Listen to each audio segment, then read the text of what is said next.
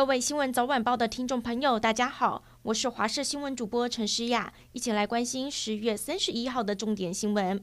首先来关心天气，今天清晨最低温十六点八度，出现在新竹县峨眉。中南部早晚温差比较大，受到了东北风的影响，今天一直到下个星期三都维持东半部偶尔下雨，西半部稳定的天气。基隆北海岸、大台北地区东半侧以及东半部的云量比较多。桃园以南的西半部地区则相对晴朗，大台北以及宜兰地区白天的高温约二十五度左右，北部其他地区以及花莲、台东都有二十六到二十八度，中南部还是会来到三十度以上。预计到下个星期天，十一月七号，封面经过，降雨的几率会提高，气温也会下降，到时候天气转变就会比较明显了。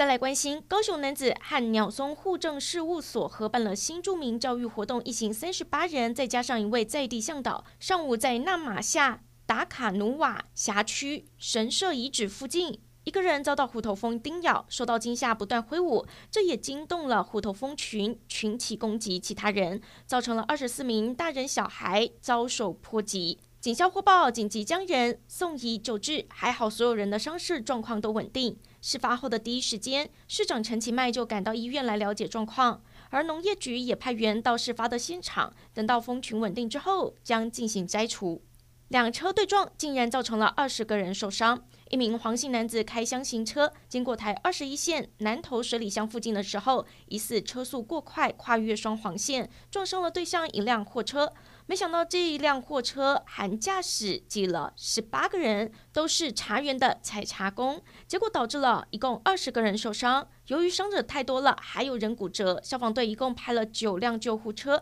才将伤者全部送到医院。警方认为货车超载明显，将对驾驶开罚。来关心疫情，中央流行情指挥中心今天公布，国内新增六例的境外移入，按一六五一八，从美国入境的二十多岁本国籍的女性，CT 值十一，其他五位 CT 值都是三十以上。同时按一六五一八也是突破性感染，她在八月初打完两剂 BNT 疫苗。国旅券将从明天十一月一号八点开始开放消费折抵了，包括了旅行业、旅宿业、游乐园、观光工厂、领有温泉标章业者以及国家风景区促餐商家，一共超过六千五百家合作店家可以使用。中奖的民众可以持国旅券的 QR code 在实体店家进行消费折抵，线上店家只要在消费结账的时候呢，输入身份证末四码和代码也可以折抵。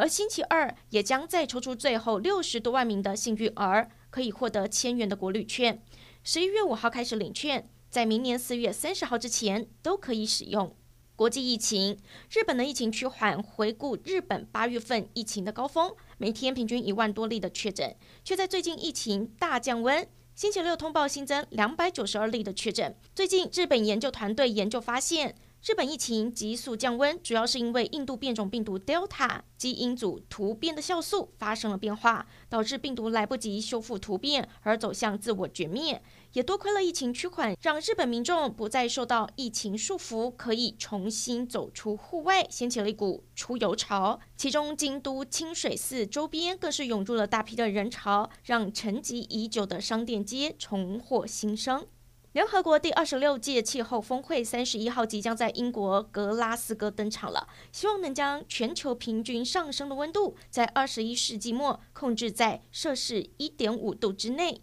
也希望各国承诺在二零三零年之前减少碳排放。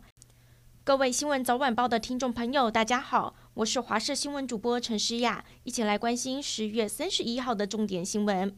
首先来关心天气。今天清晨最低温十六点八度，出现在新竹县峨眉。中南部早晚温差比较大，受到了东北风的影响，今天一直到下个星期三都维持东半部偶尔下雨，西半部稳定的天气。基隆北海岸、大台北地区东半侧以及东半部的云量比较多，桃园以南的西半部地区则相对晴朗。大台北以及宜兰地区白天的高温约二十五度左右，北部其他地区以及花莲、台东都有二十六到二十八度，中南部还是会来到三十度以上。预计到下个星期天，十一月七号，锋面经过，降雨的几率会提高，气温也会下降，到时候天气转变就会比较明显了。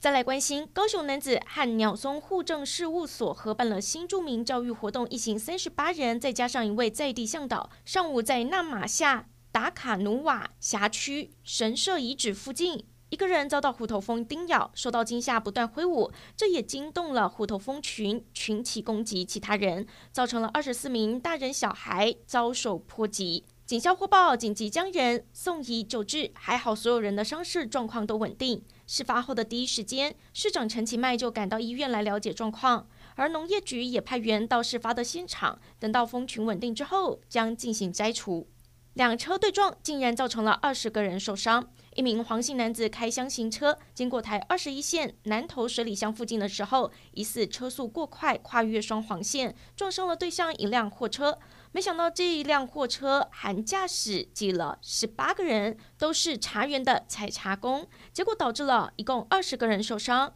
由于伤者太多了，还有人骨折，消防队一共派了九辆救护车，才将伤者全部送到医院。警方认为货车超载明显，将对驾驶开罚。来关心疫情，中央流行情指挥中心今天公布，国内新增六例的境外移入。按一六五一八从美国入境的二十多岁本国籍的女性，CT 值十一，其他五位 CT 值都是三十以上。同时按一六五一八也是突破性感染，她在八月初打完两剂 BNT 疫苗。国旅券将从明天十一月一号八点开始开放消费折抵了，包括了旅行业、旅宿业、游乐园、观光工厂、领有温泉标章业者以及国家风景区促餐商家，一共超过六千五百家合作店家可以使用。中奖的民众可以持国旅券的 QR code 在实体店家进行消费折抵，线上店家只要在消费结账的时候呢，输入身份证末四码和代码也可以折抵。而星期二也将再抽出最后六十多万名的幸运儿，可以获得千元的国旅券。十一月五号开始领券，在明年四月三十号之前都可以使用。